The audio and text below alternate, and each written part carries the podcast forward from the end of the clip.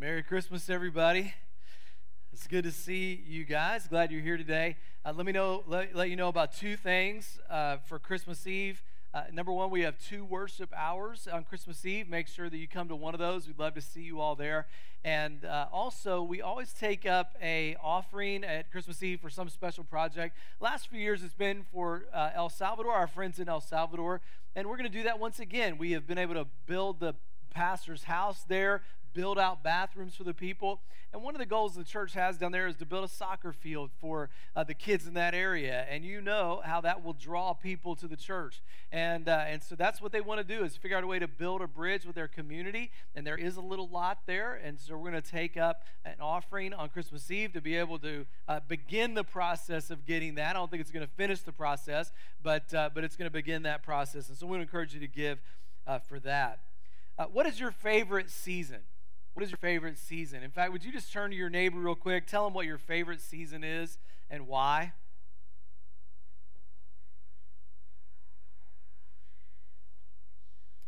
I have three favorite seasons, all right? I told you to tell one, but I have three. Uh, first of all, I love summer because it's hot. Amen? You know what I'm saying? And if it wasn't for my family living in Ohio and all of you, uh, I'd live in the South, all right? That's just that's the way it is. I would go south. Maybe one of these days I'll retire, be a snowbird, and have a trailer. I have no idea. My second favorite season is football season. Anybody know what I'm talking about? All right, it's football season, and uh, and that's because. And by the way, I'm praying that the Bengals lose the rest of the year. All right, that's been my prayer for several weeks. I just hope they lose out and totally change things. That's that would be great. My third favorite season is Christmas. I, I love the Christmas season. Now, I do not like winter in particular, but I like Christmas time. And uh, I like the gifts, I like the lights, I like the music, I like family, friends, food, festivities.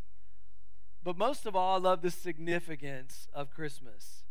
Can you even begin to imagine the God of the universe, the King of heaven and earth, coming to earth to his creation? He walked and lived among us so that we could relate to him. He became one of us so that he, he could rescue us.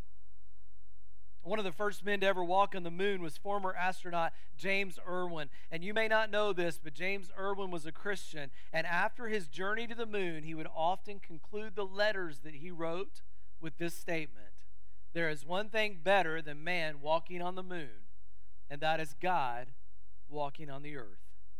And that's what we celebrate here, not only this season, but every season. If you go into the Gospels, you'll learn the story. Matthew and Luke are more detailed. They, they really kind of zone in on what really happens in the story. Matthew gives the genealogy and then he gives the announcement uh, of, the, of the birth to Mary and what it will be like, and then to Joseph. And then later we see how the wise men, the magi, come from the east and they worship the king as well. In the, in the Gospel of Luke, you see, when you're reading the story, you learn about the, the traveling to Bethlehem and, and the angels on the Judean hillside and the announcement to the shepherd and them coming to worship the newborn king, the birth of the baby, the return of the shepherds back to their uh, home, and they're sharing this story with other people. That's what you learn in the Gospel of Luke. But if you pull back in the Gospel of John, it gives kind of a 30,000 foot perspective on what happens. It gives you a broader perspective, it puts the story into a broader context. And this is what it says in John chapter 1. In the beginning was the Word, and the Word was with God, and the Word was God. He was with God in the beginning. And that sounds an awful lot like the words in the very beginning of the Bible that say, In the beginning, God created. And so the Bible is telling us, John is telling us, listen, that this story is in a much broader context. From the very beginning of time, God had a plan to rescue us, to come into our world, to save us. And John wants us to know, he wants us to know that Jesus didn't begin in Bethlehem. He started long, long before that. He started in the very, very beginning, even before time. John is telling us that Jesus is eternal, just like God the Father. In, indeed, he is God in the flesh coming to earth. John chapter 1, verse 3 says, Through him all things were made, and without him nothing was made that has been made. He was instrumental, foundational in creation. we get to know not only the words of the king, we get to know the living word. We get to know the king himself. My dad uh, told me one time at the end of his life, he said, Stephen, we've had very similar career paths. We both have had growing churches at a young age. We both planted churches. We both are involved in other things outside of that to be able to advance the kingdom. But there's something I wish I would have done, he said. I want to encourage you to do this. Write. Write a book. Take the knowledge and experience that you have and put it down on paper. It was good advice. It was advice that I'm following. But if I was given the choice between the written words of my father and the experiences and the spoken words of my father, do you know which one I would choose? I would choose those experiences. I would choose those years and years, a lifetime of experiences shared with me, and the spoken words of my dad. And here's the good news about God we get to experience both the written word of God and also the living word of God, Christ walking among us, the King of Kings being part of our world. And John 1 tells us that Jesus Christ, God in the flesh, is left heaven, came to earth, the King that reigns came down humbly to serve. And today, in this message series we're calling Advent, the coming of the King to earth, I want to talk to you about the King. I want to talk about what do we do with the King of Kings. And the first thing is we receive the King. One of the most sung Christmas carols is Joy to the World, and it goes like this Joy to the world, the Lord has come. Let earth receive her King. Let every heart prepare him room, and heaven and nature sing. Now, not everybody was joyful when uh, Jesus was born. When the king comes, we have a choice to make. We can either reject the king or we can receive the king. And we see that in the story. Herod was king, and he did not want to receive a new king. In fact, he first learned about the birth of Jesus from the Magi, a group of foreign foreigners who came to his palace searching for a new world ruler. They stopped at the palace in Jerusalem and they asked Herod, Where is he, the one who is born king of the Jews? We've seen his star and we've come to worship him. And Herod was troubled. Herod was jealous. In fact, if you knew something about Harold, Her- Harold, Her- Harold, Herod, that's a new one. Harold, he, uh, he was one of these guys that was very, very insecure. In fact, he had had three of his sons murdered so they wouldn't take his throne. Can you imagine? And so imagine the response when he hears that a new king is going to be born. And he told the Magi, Hey, come back and tell me where he is so that I'll know how to worship him. But Herod was really going to plot to kill this child, assassinate him. He rejected the king. And friends, there are still those who reject the king today because they see him as a threat to their selfish desires or individual freedom, insatiable greed, or intellectual pride. John 1 it says this is going to happen. It says, He came to that which was His own, but His own did not receive Him. Yet to all who receive Him, to those who believe in His name, He gave them the right to become children of God. There are some who reject him, but there are some who receive him. And in contrast to King Herod, the wise man received Jesus as king. They were inconvenienced. Some say they might have traveled as far as 600 miles to get to Palestine, and they were surprised. The child wasn't in a big city where they expected him, he wasn't born to royalty as they expected, but they still humbled themselves and they worshiped him as king. The Gospel of Matthew. We're told on coming to the house, they saw the child, and with his mother, Mary, they bowed down and worshiped him. They then opened their treasures and presented him with the gift of gold and incense and myrrh and having been warned in a dream not to return back to Herod, they returned to their own country by another route. Can you imagine the travel back? The excitement that was in their heart, that, that, that had an overwhelming success. They had followed that star. They had found the king. They had worshiped him. They had correctly interpreted the meaning of that star. They found the king. They laid gifts before him, and they were refreshed and filled with joy. If you receive the King of Kings, Christ, he brings a spiritual joy that you can't find anywhere else. Jesus said, I'm the bread of life. Whoever comes to me will never go hungry, and he who believes in me will never be thirsty. There is something about the King that nourishes and fills us. Acts chapter 8 tells us about the rich young ruler, uh, uh, about a rich ruler, rather, named uh, uh from Ethiopia who received Christ. and he was baptized into Christ, and he went on his way rejoicing when he received the king. Following his conversion, an English scholar, C.S. Lewis, discovered a new sense of well being that had not happened before. He was so inspired by it, he wrote a little book called Surprised by Joy. When Christ is received as King, he feels an inner longing for significance. He brings forgiveness and peace and joy and purpose and hope in life. And I'm just asking do you know the King? Have you received the King of Kings into your heart? Have you confessed him as Lord? Have you repented of your sins? and been baptized into Christ? Do you know the King? There are people in this room that need to receive him. There are people that need to say yes to the greatest gift of all. We receive the king, but we also allow the king to reign.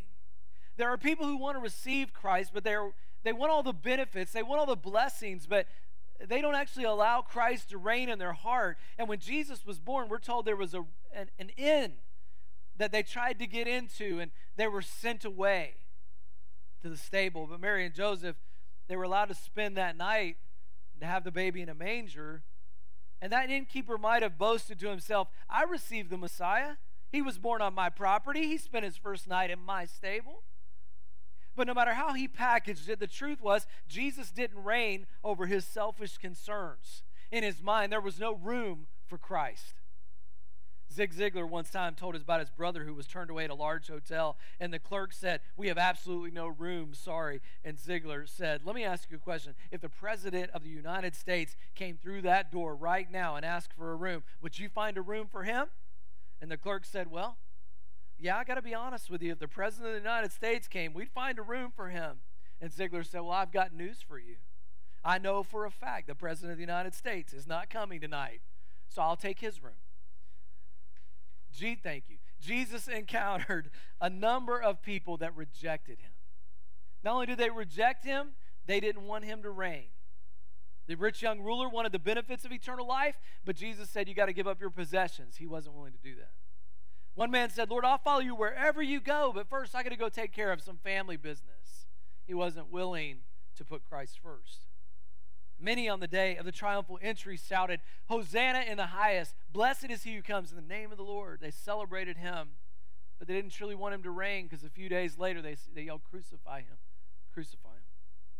And there are people today who only want to receive the good things that Christ offers, but they don't want him to reign over their business ethics or their New Year's entertainment or their locker room stories or their public image. And there are believers even who want to receive the benefits of Christ, but they don't really want to let him reign in their lives and and they don't want him to really take over.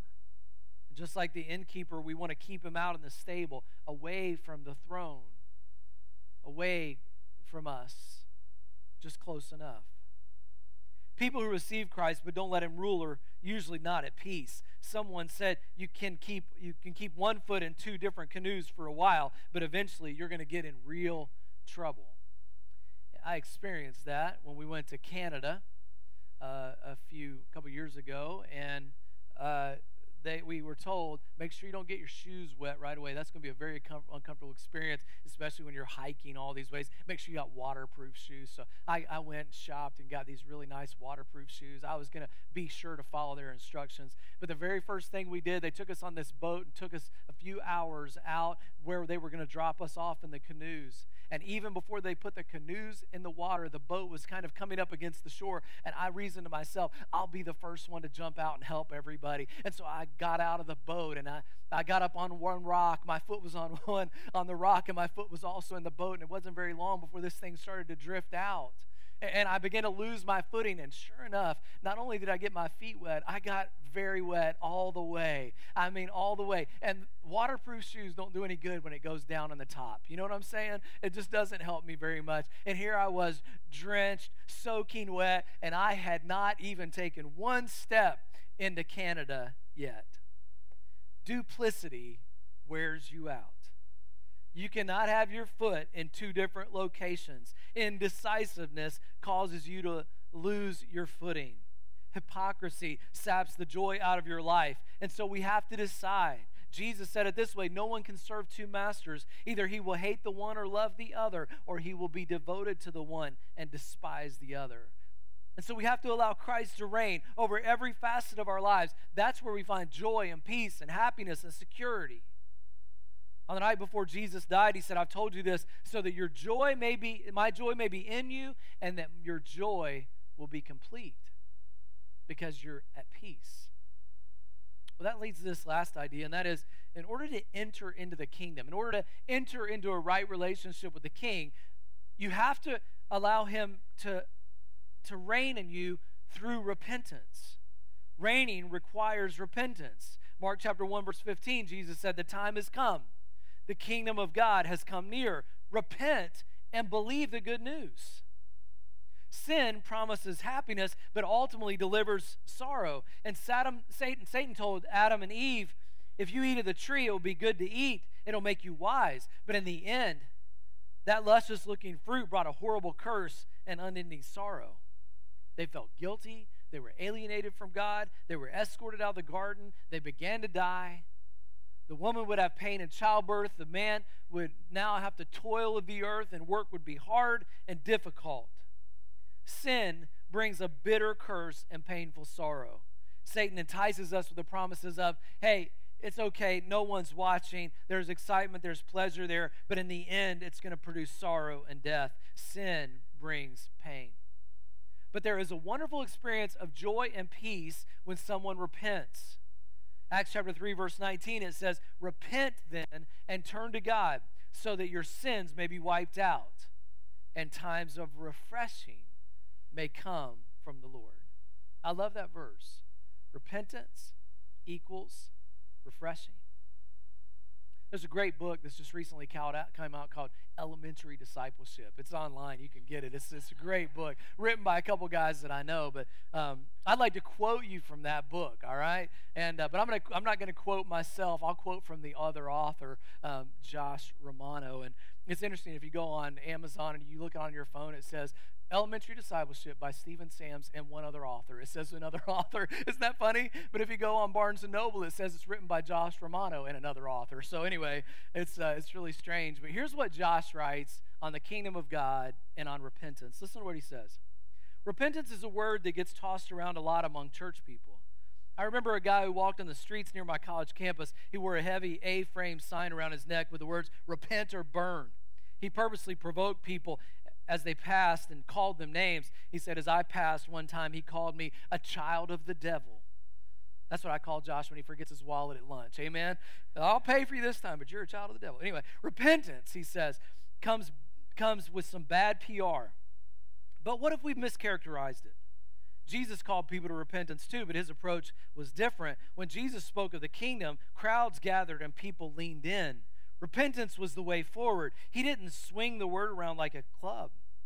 Rather, he threw it out like a life preserver to people who were drowning. He said he did not come to condemn the world, but to save the world. Repentance is an offer to turn from one way in pursuit of a better way. It's turning from the kingdom of the world in exchange for the kingdom of God. Repentance is turning from attitudes, attributes, and actions of the kingdom of the world in exchange for the better things of the kingdom of God. Repentance is being sorry for the ways we reject and turn from God. It's not just saying sorry, it's being sorry. There's a difference. He writes, as a parent, I have to reinforce this difference time and time again with our four year old. I remind him, if you're actually sorry about pushing your little brother over, you won't do it again the next time you get the chance. He said, repentance is a commitment to live under the leadership and rule of King Jesus. It isn't just a one time event, it's a constant realignment with God's desires because his desires are life giving. And then he concludes, it is through repentance that God reclaims us as his own, restores us to the truest, best version of ourselves, and repurposes us for his glory. We can't make our home in both kingdoms simultaneously. Repentance is choosing God's kingdom as our home, it's rejecting the kingdom of the world. And when Jesus commands us to repent, he has our best interest in mind. It's up to us to decide if we want God's best or we want to settle for less. That's pretty good.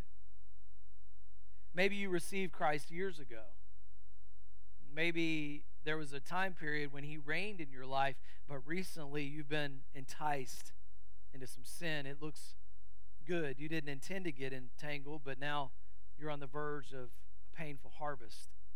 Repent. To repent means more than expressing sorrow or regretting that you get caught. To repent means to be convicted, to be contrite, and to change. Turn from your previous direction, reverse course. And when there is a genuine turning from sin, there is authentic joy and peace and hope and refreshing that follows. In the story of the prodigal son, he takes his inheritance from his father as if to say, Dad, I wish you were dead. He takes that, he goes and squanders that money on wild living. He ends up so desperate, his friends leave, and he ends up in a pigsty, and he says to himself, What am I doing? And the Bible says these words He came to his senses. That's the first step. You realize. And some of you may be realizing just today, just now in this moment, but you realize you come to your senses. And then he said, He got up. Not only did he come to his senses, but he did something about it. He got up, he returned to the Father. And the story then tells us that the Father runs to the Son. He sees him a long way off and he celebrates with him and he embraces him. And the Son, as he repents, tries to sputter out a speech of, of apology. The Father didn't even want to hear it. He already knew just by the very action of the son coming home that the son wanted that relationship restored. He gave him a ring, he gave him shoes, he gave him a robe, and he gave him a meal, and he said, Let's celebrate. Let's celebrate. Jesus said, There is more joy in heaven over one sinner who repents than 99 who don't need to repent. There's joy on earth too. That father celebrated, that son celebrated. There was a time of refreshing there. So, friends, don't let sin and sorrow grow any longer in your life. Experience the joy and peace and hope and refreshing that comes when you return back to Jesus. Let Him reign. I came across a video that takes a few mo- minutes, but I want to show it to you. It's just another way to say exactly what I've said over the last few minutes, exactly what Josh said in elementary discipleship. It's just another way to express this same gospel story. Just allow this message to move you today.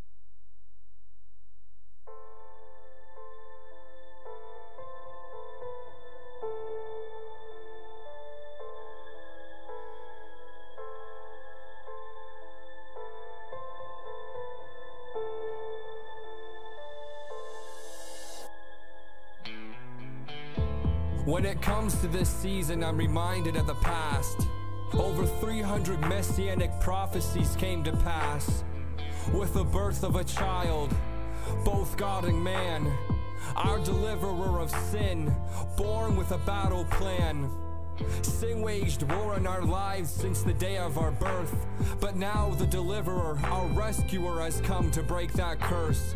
That which has separated us from the Father on this earth is about to be defeated by the coming of our King and Lord. Oh, Mary, did Mary, you know? Did you know that your baby on water?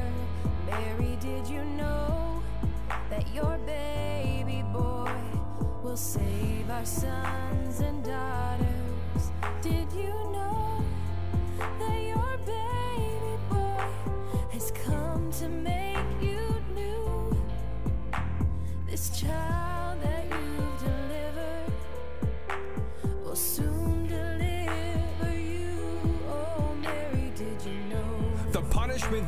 us peace was upon him, and by his wounds we are healed. He made an appeal to the Father, our judge by his death on our behalf. Satan never anticipating the aftermath. The chains are broken, the captives are set free. The oppressed and depressed can lift their heads because we are free indeed. Our redemption sealed by the blood through the sacrifice of the one born to die so that you and I can find the life he died for to ensure forevermore the cure for death. Oh, Mary, did you Mary, know? did you know that your baby boy will give sight to a blind man? Mary, did you know your baby boy will calm a storm with his hand? Did you know that your baby boy has walked where angels trod? And when you kiss your little baby, you have kissed the face of God. Oh, Mary? It is finished, my debt is paid in full. Can I ever fully grasp what it took to save this soul. But I will lift my head and I will bear my cross. I've been sanctified by the blood so Satan can count his loss. The victory's mine by birthright, reborn in his name. Authority over evil because of the price that he paid.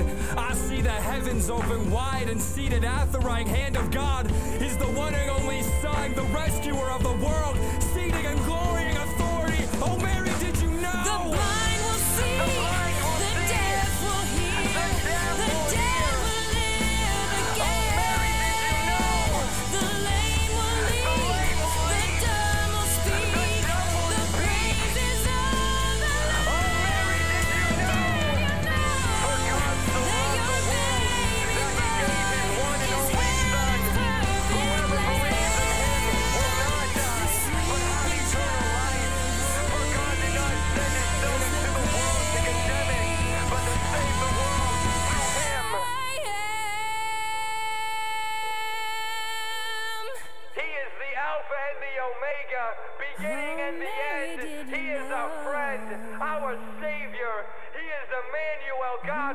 us, the King of Kings and Lord of Lords. He is our Father, and He's here to rescue us. In the beginning was the Word, and the Word was with God, and the Word was, was God. He was with God in the beginning. Nothing was made that has been made. Even though he came to his own, his own did not receive him. But to those who receive him, they receive the full rights as children of God. And today we're going to take just a few moments. I left some extra time today in the worship gathering to just have some time to pray. What I want to do is just invite you if you feel like the Holy Spirit is challenging you in some way. Maybe it maybe it's a first time commitment to Christ that you want to talk to somebody about and and you want to say, I, I need to repent. I need the King of Kings to be my Lord. I want him to reign in my life. We're going to have the opportunity for you to just sit on the front row or just come and kneel here at the front, just to kind of acknowledge, God, I, I need I need help in this area. And you want to talk to somebody about what it means to become a Christian, to receive Christ as King. Some of you might need to come today. You want somebody to pray for you because maybe there is something in your life that's keeping you from a right relationship with God. Maybe it's a schedule, maybe it's a sin, maybe it's something else, but you want somebody to pray with you about that. We're going to have the opportunity to do that today. Maybe some of you just want to receive the refreshing that God offers, and you have some unspoken concern in your life today, and you just want to be able to say to somebody, "Hey, just pray for me." I, I, I'm not really to just. There's just something in my life, something in somebody's life in my in my world that I want you to pray for. Maybe you have somebody that this year you're struggling in some some way because maybe there's somebody you've lost in your life or someone around you, like the prodigal son, has left home. Whatever it is, we're going to just leave plenty of time right now. I'm going to pray, and as I pray, I would just ask any of you who want to come and be prayed for, would you just come sit or kneel here? Just whatever the concern is, whatever the need is, we're going to have somebody pray with you today. We left plenty of time for this today, for God to just do something right here in this moment, all right? So as I pray, you come. God, I pray today in this quiet moment, in this dark place, that God, there will be those who say, I, I need, I need a time of refreshing. I want Christ to reign in my heart. I want the right kind of relationship. And maybe I've allowed other things to come in, in that relationship. Maybe I've allowed other distractions to happen. Or maybe, God, I need to repent of something. Or maybe I want a first time relationship with you. I, I want to know you, God. Maybe there's somebody today who they need just some special prayer for somebody else in their life. Maybe there's a child that they're worried about, or a parent that they're concerned about, or somebody that has a health issue or, or a spiritual problem that they haven't been willing to speak to anybody about. And God, in the privacy of these moments, in the, they can take confidence in knowing that the one who prays with them today will pray with that assurance of confidence. And, and God, we just ask for that today. Your Holy Spirit would convict and guide and direct and comfort in these moments. And so, God, we leave moments right now in this space. We want to leave time for you to do what you do best do your work on the human heart. We pray that in your name. So, right now, as Aaron prays, would you just come? Just come. Just as Aaron plays, just come. We're going to give you plenty of time to come down front.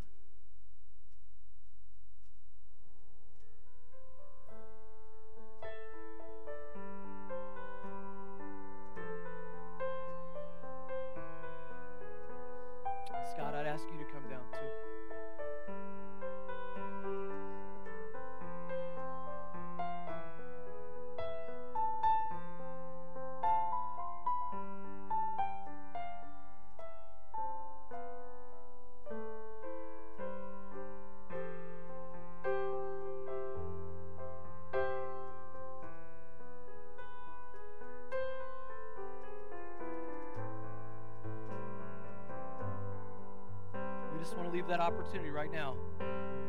Plenty of time for you to come. Have somebody pray with you. Just come on down.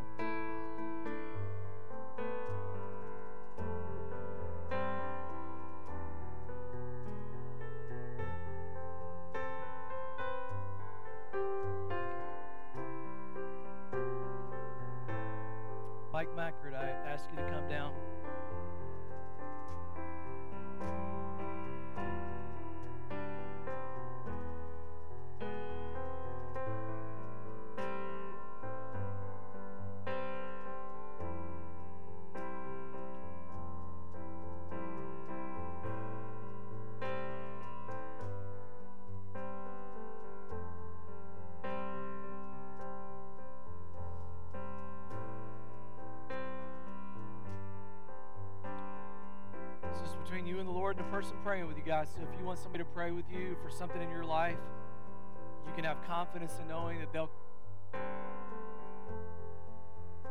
they're trustworthy.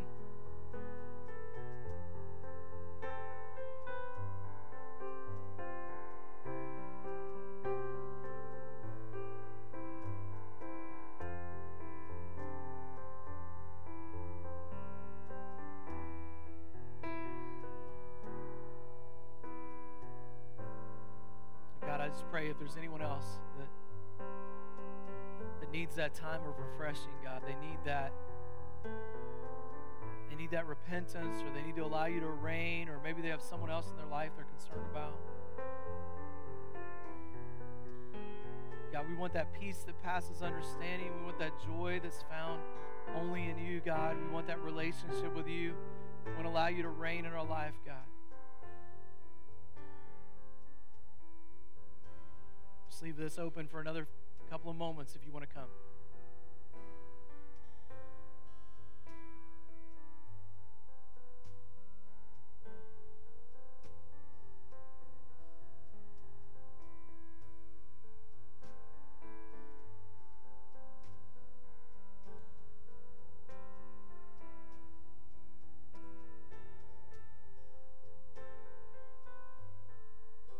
If you would, if you'd stand with me, put an arm around somebody's shoulder.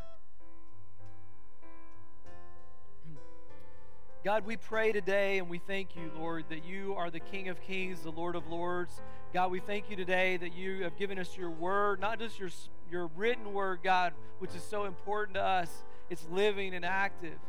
But God, you've given us that living word of God, Christ walking among us today, God.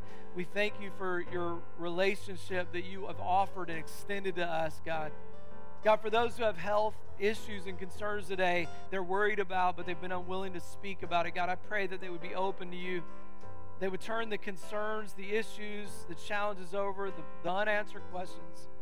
God, for those who are dealing with um, just discouragement or depression or anxiety, God, I pray that they would realize that you offer a peace that passes understanding and that it begins with being open with you and other people, God, about those needs, to be honest about those. For those, God, who have a prodigal son or a prodigal daughter or a child or grandchild or friend that have wandered away, God, I pray that you would give them the assurance, give them the words to speak, Lord. Give them the ability to be reminded every day to pray for the individual that they love.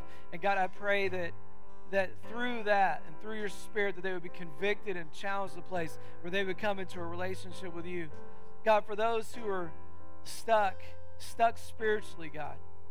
For those who feel like they aren't growing, God, for those who feel like they've walked away, for those who have allowed a sin or anger or rebellion or Or God, those who have allowed the resentment in their life, the bitterness or unforgiveness, God, I pray they would release that.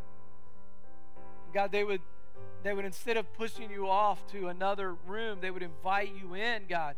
Instead of saying there's no room, Lord, they would invite you into relationship. They would open that door, as the Bible says, because you're standing and you knock for them. God, I pray, I pray, God, that we would be able as a church to continue to hold out hope and life and repentance grace and mercy and peace to everyone that we encounter, God, and that we give the greatest gift ever to the world. That we extend, we extend our relationship with Jesus. We tell people about it. God, we love you. We thank you for the hope that we have in Christ. We worship and honor you, God. We thank you. We thank you that we know that tomorrow, that tomorrow we're promised, no matter what happens on this earth, we're promised a heavenly home, God. We're promised to be able to rejoice the King of Kings for all of eternity, and we thank you for that. In Jesus' name, amen. Amen. Would you guys worship with us through these songs?